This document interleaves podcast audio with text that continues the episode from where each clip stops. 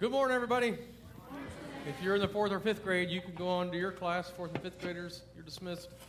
Uh, before we move into the message this morning, let me just uh, kind of make you aware and just kind of invite you a couple things here. One, by the time the morning is all over here, I know kind of the afternoon here, about you know, over six hundred people will have gathered together at the Living Stones Church here at seven eighteen East Donmoyer Avenue, which, you know, good thing, great thing. I know we are able, if we wanted to, to sell our property and go big, a big Uh, build a bigger building somewhere else on a major highway or a thoroughfare if we wanted to. But we believe God has called us to be in the middle of a neighborhood here at seven eighteen East Donmoyer. And so people come in through this one entry and exit, and this is what we do because there are forty-two thousand five hundred people who live all around the south side of South Bend in the zip codes of four six six one three, four six six one four, and that's what God has called us to. There are eleven thousand eight hundred children, take a, you know, one or two, whatever, uh, eight hundred children here on the south side. And so we talk about things like Monroe School and Lincoln School and Hamilton and Hay and Marshall and Jackson and Riley. This is, we are in the middle of a neighborhood, and we have been called by God to be a blessing and to serve and even to exist for the sake of the neighborhood. So our hearts and our passion and our calling is for people who live on Aultgeld and Fox Street and Donald and Indiana and Woodside, and that, that's what he's called us to. But what we recognize is anytime you're dealing with forty-two thousand five hundred people, that's a, that's a huge undertaking. That is a huge mission that it is that God has called us to, and in that, we're going to have all sorts of things. And for example, we're going to encounter students at Riley High School who are so overcome with trauma of their abuse growing up that they don't know how to handle that other than maybe cutting or maybe turning to alcohol or to bad relationships. And, and, and you don't just kind of haphazardly walk into that. You want to train yourself and equip yourselves to be prepared to deal with those sorts of things. Anytime you're dealing with maybe marriages unraveling at the seams or kids moving in that, I mean, you get there's lots of issues in neighborhoods, and we want to be the kind of church that would be like anything else that was of consequence, like any other great venture, whether it's from the military or winning a championship on a sports team. You don't just kind of hand somebody a gun and say, point that direction, but there's training, there's exercises, there's disciplines to teach them how to succeed and how to do this well. And here at the Living Stones Church, we have something that we call Communitas groups that are intended to be for us that training, those exercises, that discipline that's supposed to help us be the kind of people who can accomplish the mission that God has called us to. Now, just even forget about like our mission as a church. Even individually, we recognize that we want to be the kind of people who so emanate the life of Jesus that it doesn't matter what's coming against us or what we experience, our natural, most instinctive response will be the manner of Jesus. And so in that, we've used in the past sort of, it's just an analogy of like, the, I don't know if you've heard of the CrossFit fitness movement where it's a lot of pain, a lot, a lot of hard work. They've got lots of slogans, but one of them is this. In terms of their general life training, in terms of being physically prepared for anything, and so they say things like this, what do we train for? And the response is, for tomorrow. And then they ask, what happens tomorrow? And the answer is, exactly. See, we don't know what happens tomorrow. So using that as an analogy, what if we spiritually prepared ourselves for general life preparation? What if we spiritually prepared ourselves for what happens tomorrow, that we adopt that slogan for ourselves? What do we train for spiritually? For tomorrow. Because what happens tomorrow? Exactly. We have no idea, but when it comes our way, we want to be ready for it. We want to have the heart of Jesus, the life of Jesus that can handle it. And so tomorrow, success might finally come your way. And when it does, praise God. But what we've discovered is sometimes you can have the kind of life and character and heart that you're not ready for success. It overwhelms you in such a way that it leads your life to end up being a train wreck. We've got enough illustrations from Hollywood to illustrate that, that not everybody handles success well. And how do we prepare ourselves today for success that comes our way? Or maybe it's on the other extreme. Maybe tomorrow's going to be a disappointment. You're going to get some news. Your boss might call you into the office and let you know that they can no longer afford your position, blah, blah, whatever. And so you got disappointment. Well, what do you do then? Like, how do we prepare ourselves today to handle maybe that news of disappointment tomorrow? Or it might be trouble, or it might be opposition that comes tomorrow, or it might be temptation. Now, listen to me. It's not if temptation shows up. It's when it shows up, because it will. And when it does, we have already trained ourselves, prepared ourselves today to handle the temptation of tomorrow. Or maybe tomorrow it's going to be grief. You get the diagnosis, or something will happen to somebody that you love in your life. Or it might be ready for life. or for death or for whatever comes after that, we want to be prepared for. And what we do in Communitas groups is we gather together in small groups to undergo ex- exercises and disciplines and study and those sorts of things to prepare us to handle not only the mission that God has given us here at the Living Stones Church, but for whatever might come against us tomorrow. And so we've developed twenty core competencies of the spiritual life that we think if you move deeper into these things, then you'll be ready for tomorrow. And there are things like this. Biblical literacy, like knowing how to handle the Word of God and to study it and to, to read it and to interpret it and to apply it to life. Things like our prayer life or having a generous heart or things like service or meditation or simplicity or worship or forgiveness. I mean, just you could camp out on forgiveness. I mean, imagine what life will be like and what you'll be prepared for tomorrow simply because your heart knows how to forgive today and you're preparing yourself for that. Or grace, or things like solitude, or fasting, or sharing your faith, or love, or joy, or peace, or patience, or kindness, or faithfulness, or self-control, or humility. So it looks like this. We gather together in a Communitas group, maybe eight, twelve, who knows how many other people are gathering together. And we don't just talk about service. Maybe that time we go out and we actually serve in the neighborhood or somebody in the community, and we talk then about what it, what was it like, what were the barriers, what made it difficult. We talk about how can we serve people this week. And what happens is your whole thinking that entire week begins to think about, yeah, looking for opportunities to serve, to be like Jesus. And the next thing you know, you get to come back the next week and talk about, hey, I had an opportunity to serve, and this is what it looked like, and I've found myself over the past week kind of growing in this area. Or maybe it's in the area of generosity. We'll go out and just be generous in some particular way, and then we'll come back and talk about, now, how can we live a generous life? And we'll look at Scripture together, and we'll pray about that together. So that's what a Communitas group kind of looks like. And I just want to say this. All of our groups, they have the principle of adaptation, which means I don't care if you've been in Christ for forty years or you just started following Jesus yesterday. These groups adapt in that they meet you where you're at. So if you're brand new to all this stuff, then you'll kind of start where you're at, and it's no big deal. And like in the physical world, if you got to do push-ups on your knees at first, that's no big deal. There's no shame in that. We'll kind of just slowly grow into the life of Christ. And so that, and you might be thinking, well, that word Communitas, well, I've never even heard of that. What is that word? It's a sociological word that we've stolen, and here's what it means. It's an intense community spirit, the feeling of solidarity and togetherness achieved by sharing in a common experience. Now, the, the focus is on the common experience that's shared together of something else that's more intense. I don't know, anyone ever been on a sports team that did really great and won a championship? Like, when you get out of that, because of that common experience, you're like friends for life. Or maybe it is, uh, you know, people who served in the military together that went on some sort of battle or some take up some sort of war. When you come back, you can be lifelong friends. Not because you naturally were kind of gravitated towards one another. It's because you had this shared experience that allowed you to get to know one another and become friends in a way you never would before. Sometimes we see this on the mission field. Like a mission team goes to a foreign country to do maybe a six-week mission trip. I don't care if you don't know anybody on that team. Six weeks later, when you come back, you'll be best friends. Because you're thrust into a new environment, a new culture, a new language, a new everything, and in that common experience, you get to know one another. So I know some of you are here thinking, you know, I've been here for a little while, and I don't know if I really know anyone else, or I don't feel really connected. Communitas could be that thing where not only are we pursuing spiritual fitness, but by doing that, we're getting to be connected to know one another in Communitas. Paul says this, First Timothy four eight, for physical training is of some value, but godliness has value for all things, holding promise for both the present and the life to come. So in your bulletin, if you want to open it up, in your bulletin is a card. It looks like this. It should be sticking out because it's longer than the bulletin itself. And you'll see here's a list of all of our Communitas groups, different leaders, different days of the week, different formats. Take a look at that and choose one, and then go home, go online to livingstones dot c c, and it'll tell you exactly where to go. Just click on it. Just check the, this is the group that I'd like to be in. And let me encourage you to do that. I think it's going to be a real blessing in your life, and you'll see yourself kind of moving and growing in ways that you might not see otherwise.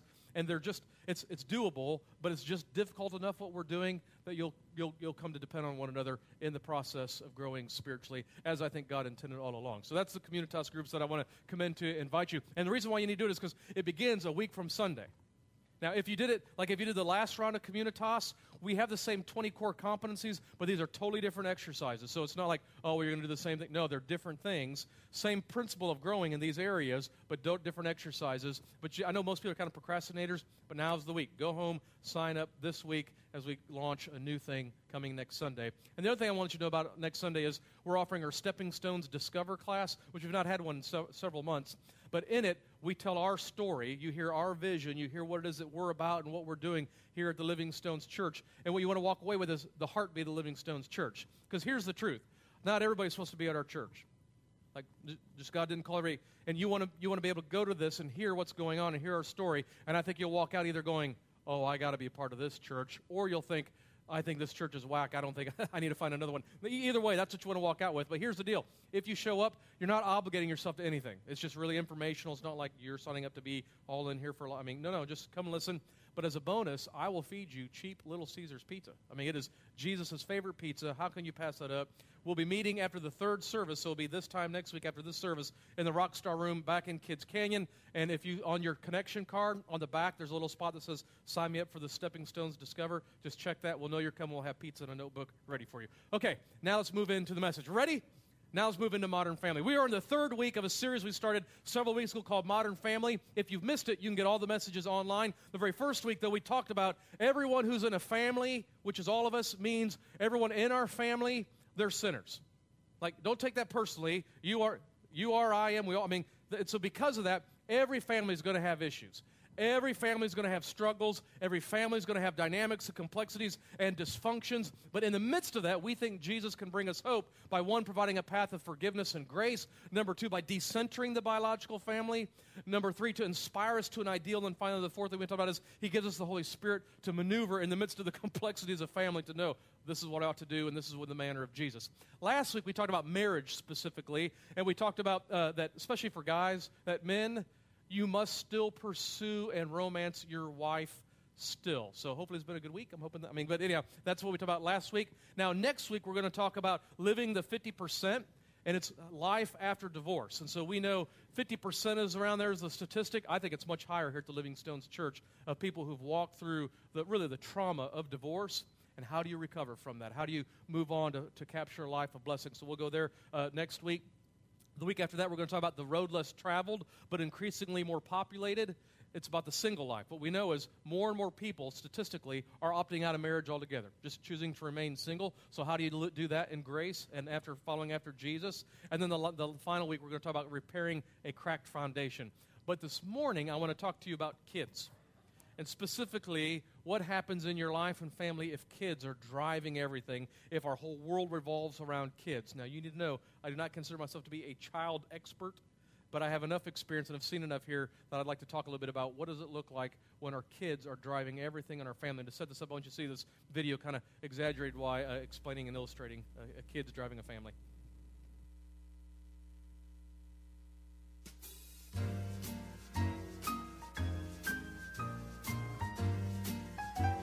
It has been the most challenging job that I have ever had. Every day is like an adventure. An adventure, exactly. I mean, you never know what is going to happen next. How can you call this food? I'm sorry, what's the matter? Margarine? You can't put margarine in macaroni and cheese. This is unacceptable. See, this is obviously an oversight. I'll take care of it right away. And don't bring it back without using butter. Sure, he was a little cranky, but everyone has days like that, right? I mean, he is under a lot of pressure. I have an urgent meeting this morning. Look at these wrinkles. Wrinkles? I don't see any wrinkles. Of course you don't. You don't have an urgent meeting. But I... I guess I could have taken a little more time with the iron. He does have quite the schedule. Do I have to go over it again, please? Okay, Lego robotics on Monday at three. Soccer on Wednesdays at five thirty. Got that? Yes, yes. Guitar lessons Thursday at five. Karate Saturday at ten. Still with me? Okay, uh, okay. And don't forget, I also need new book covers, a snack for Tuesday, and a poster board. A poster board? Oh, come on, work with me, people! Anyway, last week, things seemed to really hit the fan. I'm sure you know why I called you here. Frankly, I just don't like how you've been running this organization, and it's time for a change. You don't mean... Yes, you're fired. You can't fire us. We're your parents. Oh, right. I see. Well, that leaves me to one choice. Outsourcing. So now, we apparently have to find our replacements. Like we said, an adventure. An adventure. Exactly.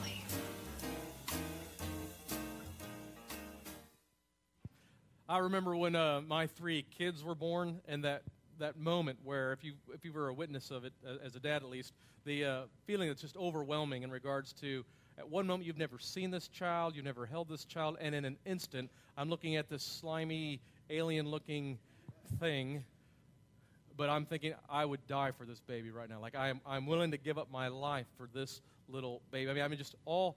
All three times, I just remember that experience of being overwhelmed and thinking to myself, I, I would, I don't care, my whole world revol- revolves around this little baby. I mean, you're stupid at the moment. You don't realize what you're saying, but that's what you feel.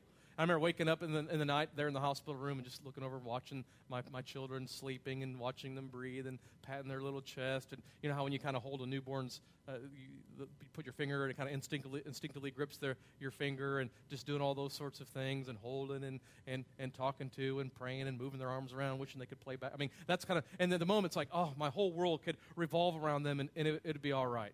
And then you realize that your whole world does revolve around them.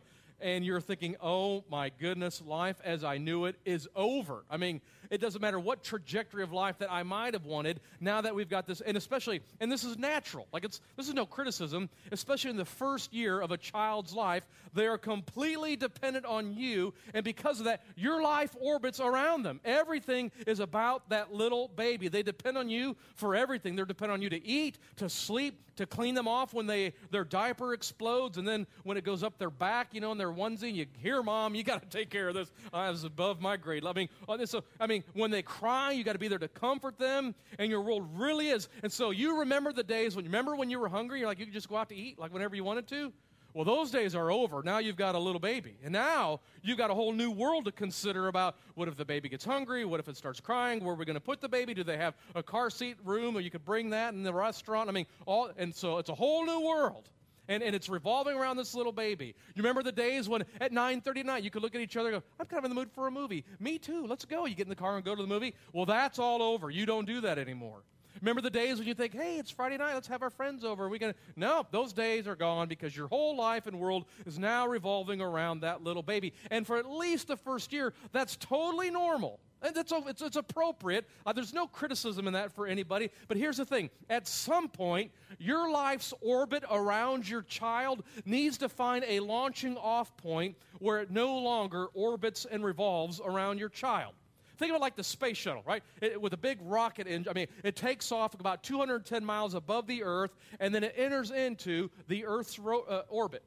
And what happens is about fifteen times a day, this space shuttle will go around the Earth, about fifteen times a day. And here, because of the laws of aerodynamics and gravity and space and things that I don't even know about because I'm not that smart, did you know that the space shuttle can remain in orbit untouched round and around for years? For years.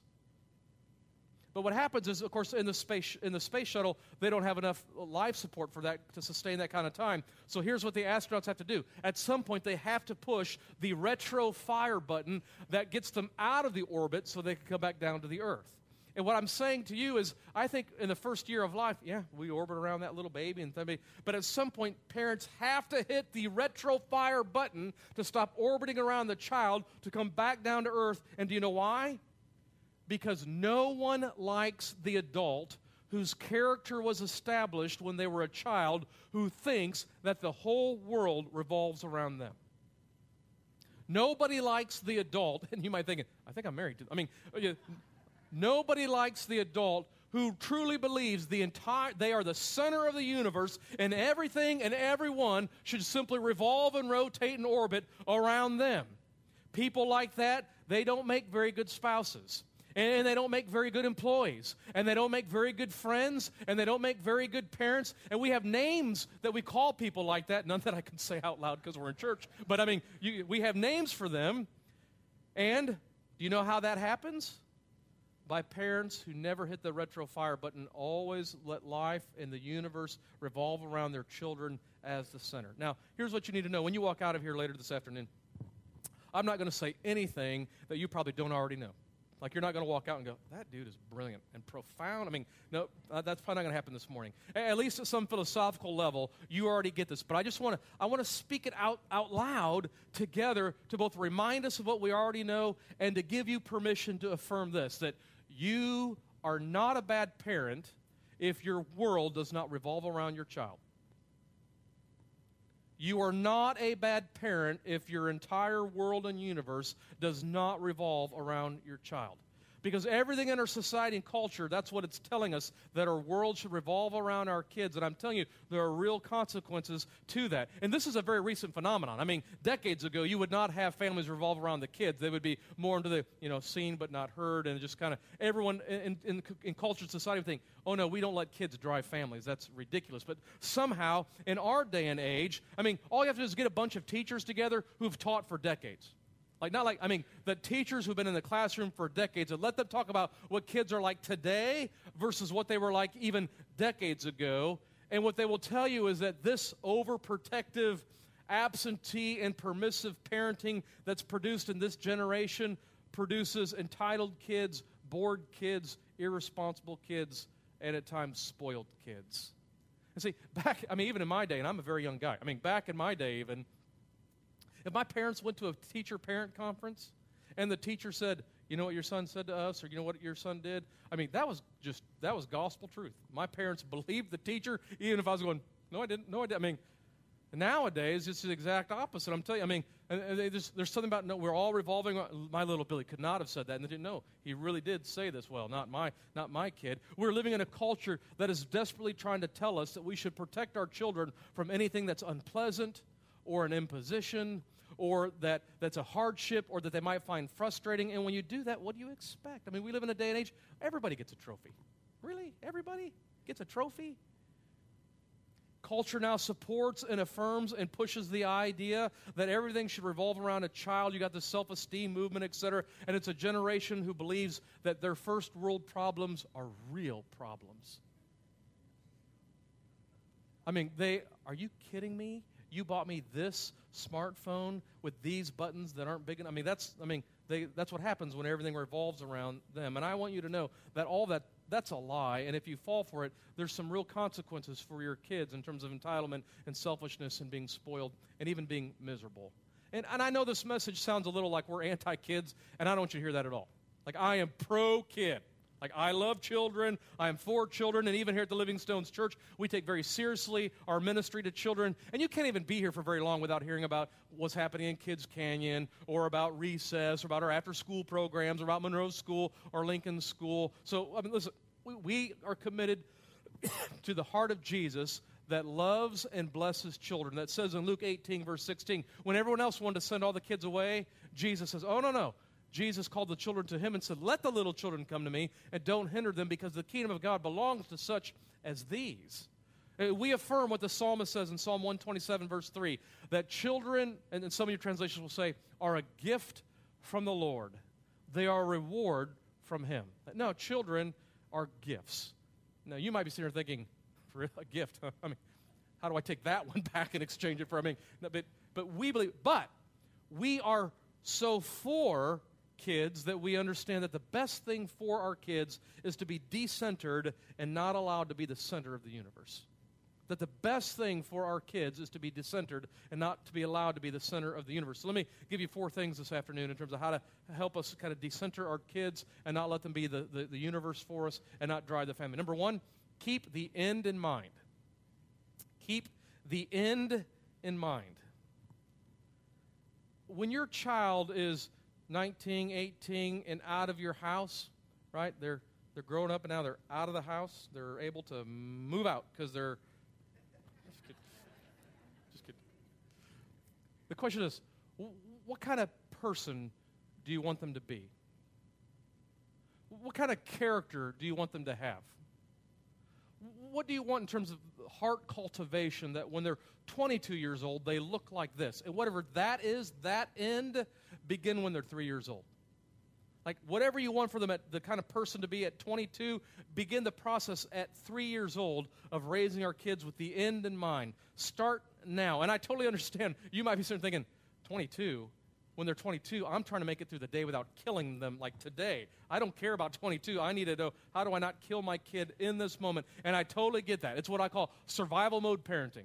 And we all experience it. I've experienced it, where we get in that moment where we're so overwhelmed and so exhausted that really short-term survival goals are our goals for parenting. It looks something like, you know, dear sweet Jesus, if you please get my kid to stop asking me for another drink, or I'm going to start drinking. I mean, that's what we, that's our prayer. That's the, you know, if my kid doesn't get out of bed, get dressed, get ready for school, I'm going to go insane. Or if my kid doesn't put the video game down and go do his homework, those are, but here's the thing, it really is possible to live eighteen years in survival mode parenting.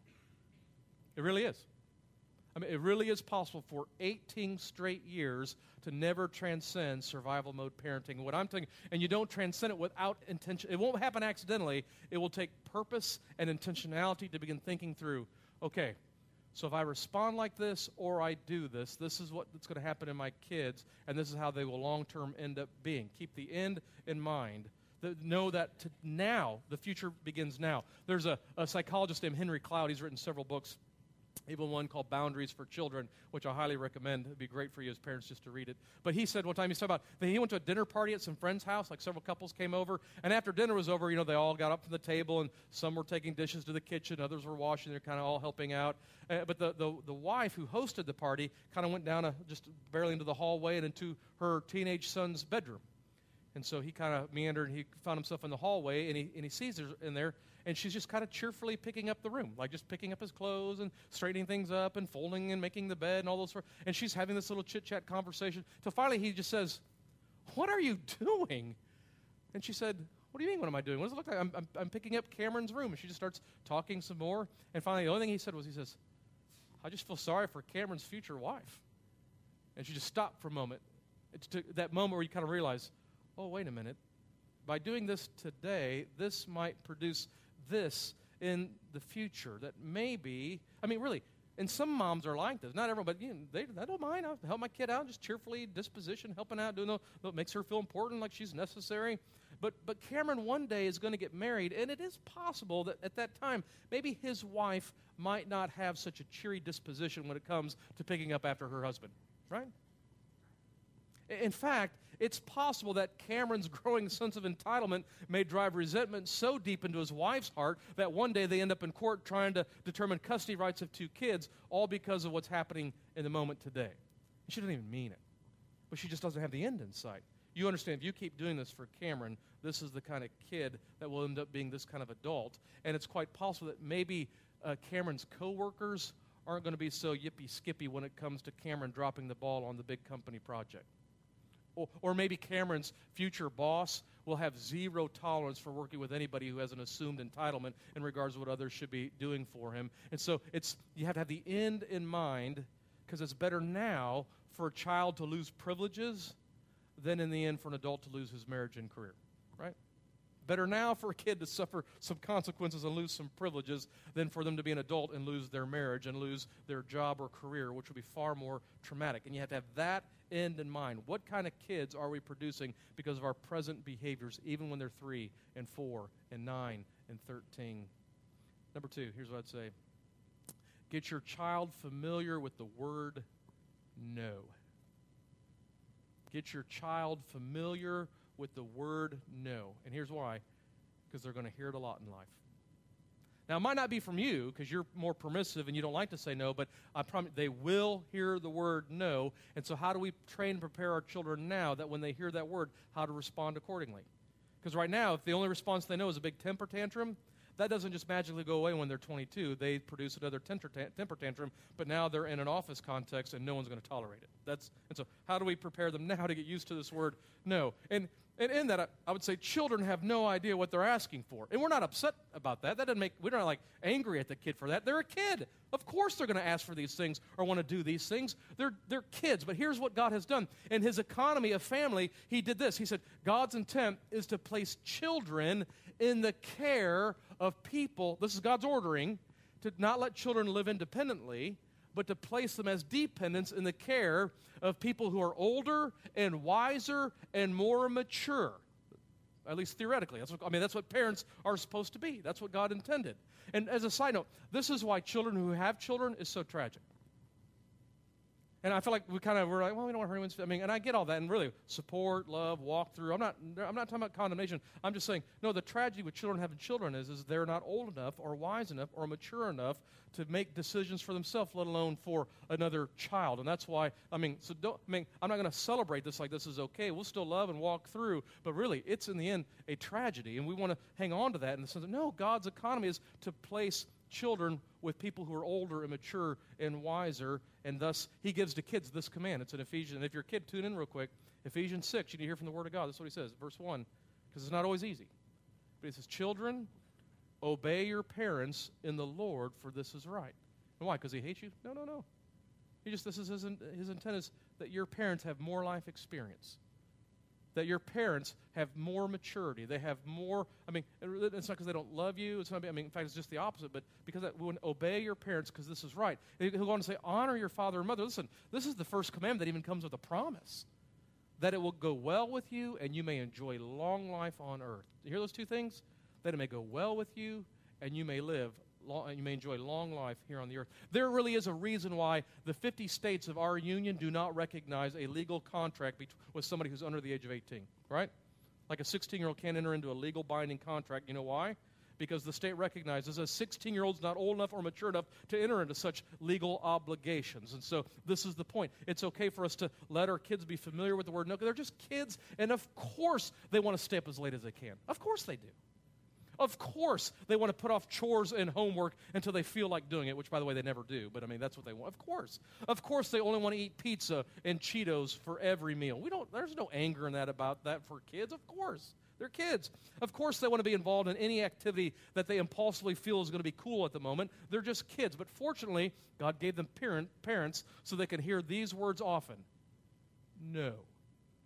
And not because we don't love our kids, but because we know that a kid who is involved in gymnastics and cheerleading and ballet and orchestra and softball, and they're in fencing because who knows what potential they might have in that, and then we get them involved in Olympic curling because wouldn't it be tragic if they really had a gift and we never discovered? I mean, you get the, the reason why we say no to those things is because we recognize, yeah, that in the end will not be okay. And God placed children with parents so they could undergo life training and discipline. Here's some Proverbs chapter twenty-two, verse six. Train a child in the way he should go, and when he is older, he will not turn from it. See, this is the ability to discipline and to say, no, it's just to guide kids in this. Or Proverbs nineteen eighteen. Listen to this. Discipline your son, for in that there is hope. Do not be a willing party to his death. Isn't that powerful? Listen to that for a minute. Discipline your son, because in that there's hope. Don't be a willing party in his death. Or another popular one, popular one you've probably heard, Proverbs thirteen twenty-four, he who spares the rod obviously hates his son, but he who loves him is careful to discipline him. See, even little kids recognize it. They don't like it, and they're going to push against it, and they're going to complain and whine. That's normal. But even little kids deep down know boundaries equal love. They know that. They know boundaries. I mean, ask teachers in public schools who, I mean, come. I mean, they'll be able to, no, no, even little kids understand boundaries equals love. And I know sometimes a parent doesn't feel like that. It feels hard. It's difficult. Your sweet baby girl that you love is one, oh, you know, oh, sure. I mean, sometimes that's hard. But, I mean, I remember growing up, I had a friend, one of my best friends, when we were in high school. His parents were overly permissive and gave him everything, like everything. And for me, as a teenager, you look at that and you go, man, I wish they were my parents, right? You know what I mean? I want to get away with that and come home at that time. And my parents, I mean, they had rules. And I had to be home at this time, and I could do this, and I couldn't do that, and this is the, I mean, right? And I'll never forget one time I was having a conversation with my friend, and he said, oh, I'd change your parents in a heartbeat. I mean, he he recognized that, that even though, yeah, I had to be home at a certain time, I had more rules, he, in his mind, he was able to interpret and translate that as your parents love you. And for he wasn't confident that his parents loved him, and we're just trying to get, get him out of the house and out of their hair and out of the, you know, and that's how it was being. Boundaries still equals love. And so in that, I would just say, if you're a parent, and that's the calling God has given you, be the parent. And so many parents uh, want to clip out of that and just be, I just, they're my best friend. Listen, your kids are not your best friend. You're the parent. And you don't have to be their buddy. You don't have to be their pal. You don't have to be. No, now, listen, now someday you will be. Like when I, when Kelly and I got married, really my relationship with my parents just dramatically shifted in a whole new dynamic. And, and that someday that will happen. You'll be best friends. You'll be great buds like that. But now you're, you're the parent. You're called to be the parent.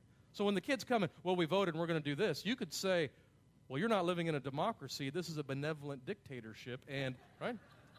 And even that could change. So, I mean, right? You're the parent. That's okay.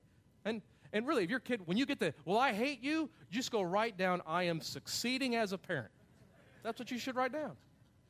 And I know it hurts and it feels painful in the moment, but that's a good, that is a good sign that you're moving in the right direction in, in, in that particular way. And too many parents have abdicated that calling to be parents. And listen, your job description is not to make your kid happy. Or your job is not to protect them, which I mean, so every, we see families are overprotective from anything, from anything that they find unpleasant. Sometimes it's good for your kid to experience something unpleasant. Or that's an imposition to them. Or that might be frustrating. Don't just jump in and t- try to rescue that. It could be good for them. Don't fall for the societal lie that your child's going to be somehow deprived if you don't ensure that they get involved in every activity and every opportunity available to them, because who knows? I mean, what if my kid really could be a professional athlete, but I just didn't sign him up for Little League?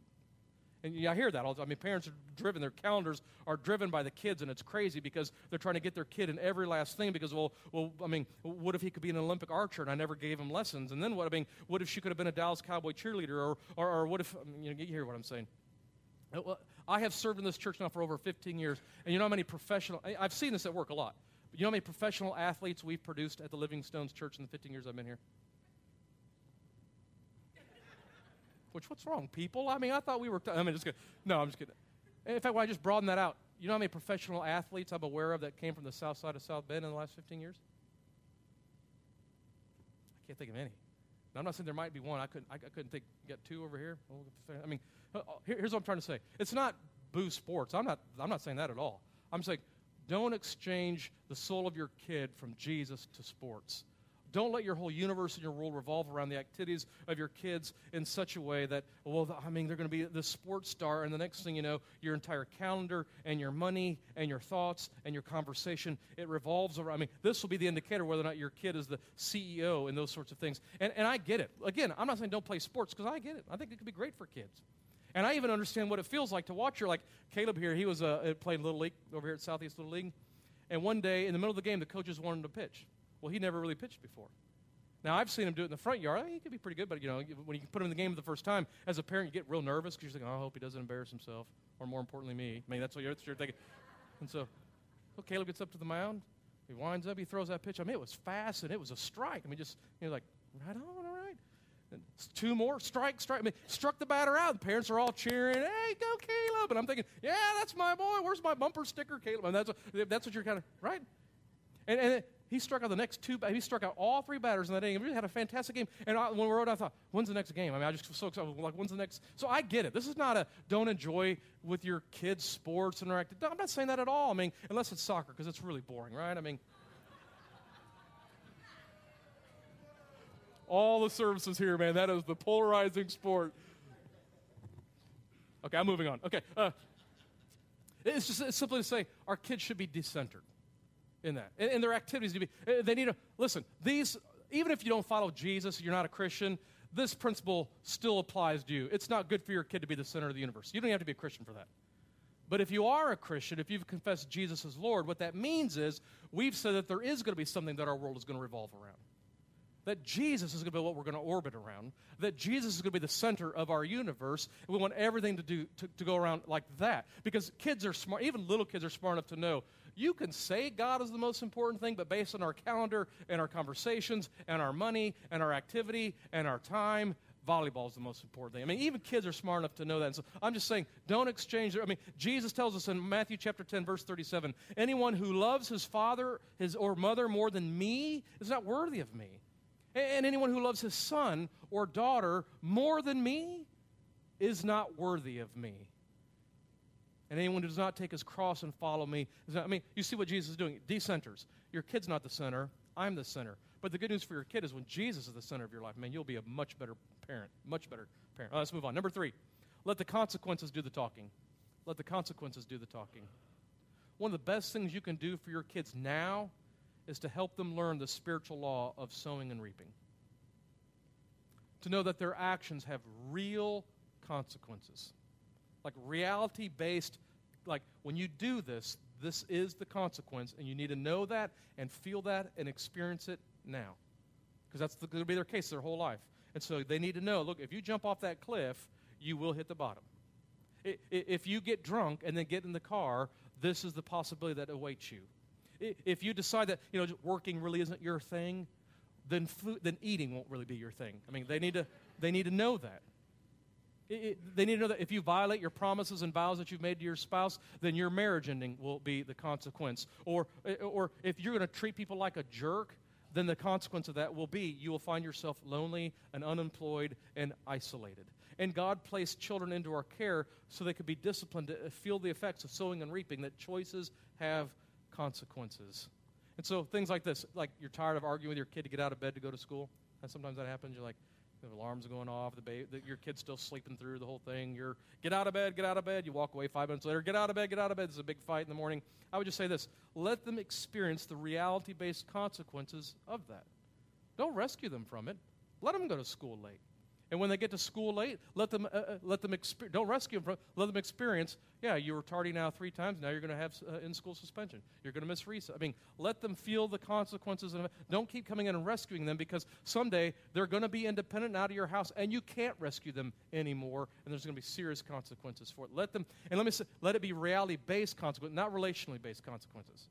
Because this is what I see a lot of times, and I do it too, where as a parent, you know, you're getting angry or frustrated, and I mean, and it's relational-based where now you're pouting, now you're screaming, now you're letting the kid know that you're disappointed and you're angry, it's, and it feels it's harming to the relationship. You don't need to do that. Don't get angry. Don't you need to get all screaming and yelling, just like, just let the natural reality-based consequences of their actions, let them feel the effect of that. And so in that, they'll learn that, oh yeah, everything, everything has a consequence in that. Because it's better now for your kid to suffer in-school suspension than to go to college and then be kicked out because they never show up to class. Or to lose their job because they, they're, they're late all the time to, to their work. One other side note of this is, don't ever set a consequence for your kids that's tougher for you to enforce than for them to actually live out. And some of you know that happens when you get upset. You're like, you're grounded for two months. You're never leaving this house. In like two days, you're ready to kill your kid thinking, get them out of that. I mean, so just whatever. Don't give them a consequence that you yourself can't live with. Like, if you depend on the T V at this time in the day to really help you out so you get something done, don't come in and say, you're grounded from the T V forever, and inside you're thinking, oh, no. I mean, so just set the consequence that, that you, too, can live in and endure and follow through, because consistency speaks volumes. I'm telling you, kids learn very quickly. Mom and dad will change their mind. I mean, I know they said this, but all I have to do is do this or keep whining or keep begging, and they'll eventually change their mind, and then I can get go back to the way they were. So be, kids are very, very, your kids are very, very smart. You should, you should know that. Last thing, number four. Give more attention to your marriage than to your kids. So, so if you're married, this is what we talked about last week, give more attention to your marriage than to your kids. And I know sometimes that feels counterintuitive, and sometimes that can be the, some of the root of the problem in marriage. Like, you know, oftentimes the, the husband oftentimes can feel real jealousy for the new the new baby in the house, the new child in the house, because what happens is she used to be his wife and lover and all the things that are appropriate in terms of roles, and now she's mom, and that's the only role she's in. And, and it has serious consequences. So I'd say it is in your kids' best interest to see you having a great, healthy marriage. They want that deep down. And so, I mean, kiss each other in front of the kids all the time. It's okay. And they're going to go, ooh, it's good. But I'm saying, no. I mean, it's good for them to see that, because it is in their best interest for them to know my parents have a great marriage. And what you do is you set an example for their life in the future to have a great marriage. If everything's going to the kid, then the marriage will get all the leftovers. And no marriage can survive forever on leftovers. It just can't. If all of your time, all of your attention, all of your energy is always for the kids, and the kids are going to demand it.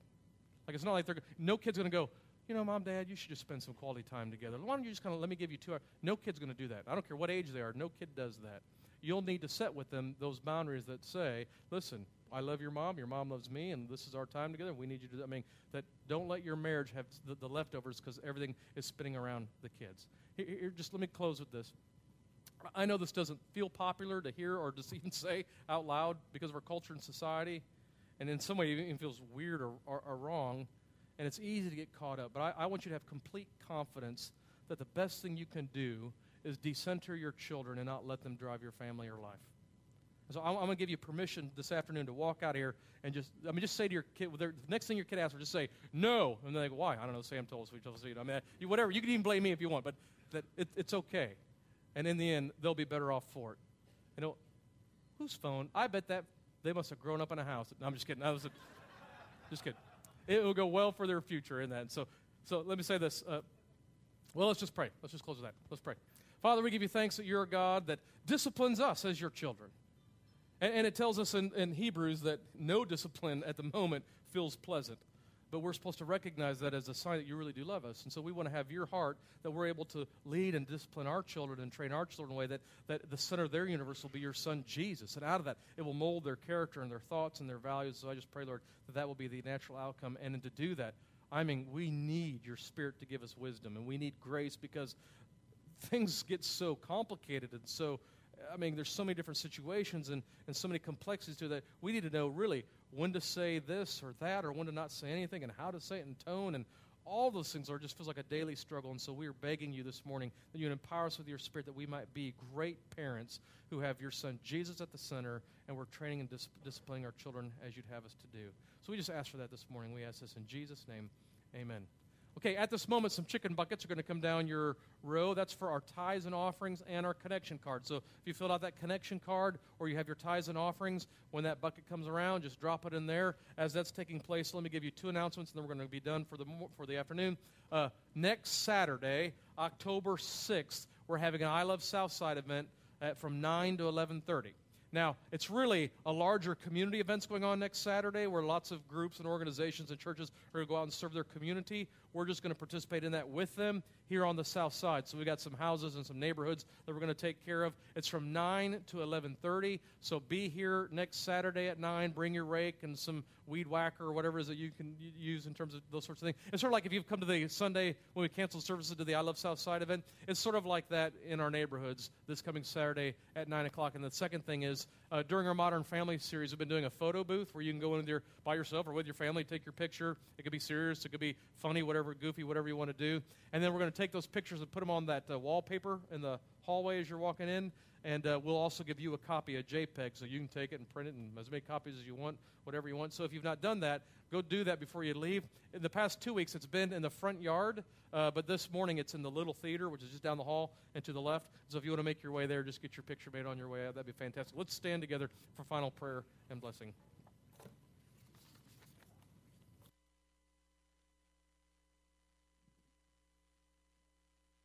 And as we close, there are some people up front prepared to pray with you if there's something that you're either struggling